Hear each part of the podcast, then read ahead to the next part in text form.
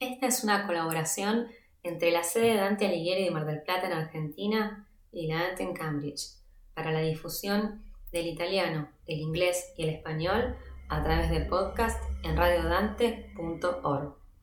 Soy Estefanía Sarandón y les doy la bienvenida a Radio Dante Cine, el podcast para quien ama el séptimo arte.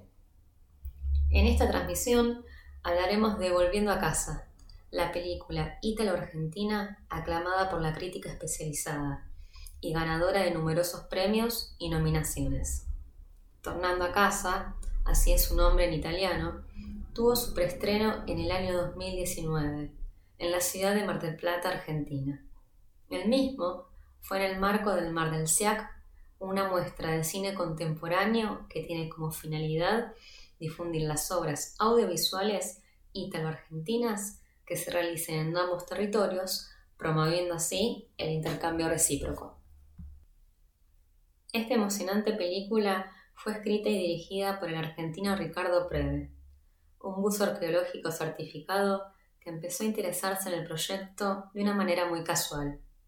Era el dos mil catorce y el director se encontraba en las costas de Sudán haciendo filmaciones de tiburones, y uno de los guías le contó sobre el naufragio del submarino italiano Macalé. A partir de ese momento, el resto es historia. La película reconstruye la odisea del naufragio del submarino italiano Macalé en el Mar Rojo durante la Segunda Guerra Mundial, y la increíble historia de cómo cuarenta y cuatro tripulantes sobrevivieron al hundimiento en una isla desierta. Uno solo de ellos falleció en la isla y fue enterrado ahí. ochenta años después, Ricardo Preve y su equipo dedican cinco años de trabajo para recuperar el cuerpo de ese único fallecido, el suboficial Carlo Acefalo, y traerlo de regreso a Italia en el dos mil dieciocho. La motivación principal de este desafiante proyecto, según palabras del propio director, fue reparar la injusticia de un joven marinero italiano quien quedara abandonado en la isla dada su humilde condición social. Contar su historia y llevarlo de regreso a casa serían el faro que guiarían esta odisea. Para el pueblo de Castiglione, Falletto, Piemonte, lugar de nacimiento de Carlo Acefalo, fue encender de nuevo la esperanza de traer el cuerpo de este marinero a su tierra natal.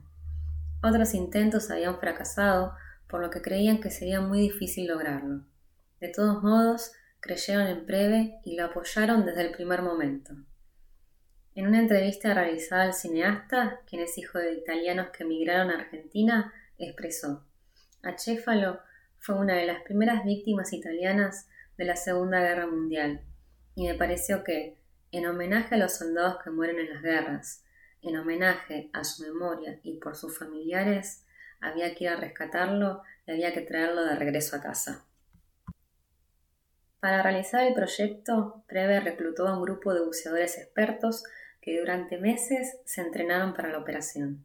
El documental también aprovechó plenamente el diario de guerra del submarino, cartas, la participación de uno de los sobrevivientes en un programa de la R A I, entrevistas con familiares de los tripulantes, fotografías e incluso ilustraciones de Roberto Molino en torno al naufragio.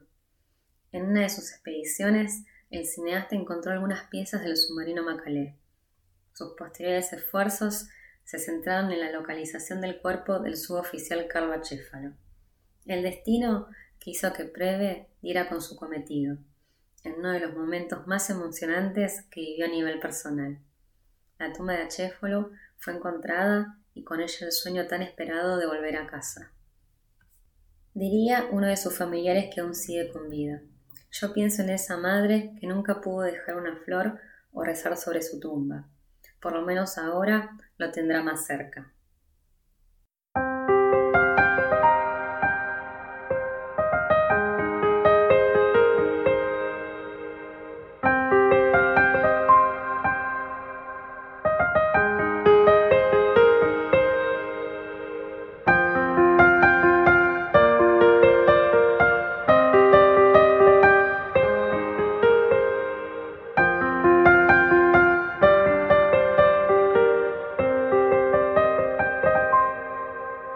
Muchas gracias por habernos acompañado.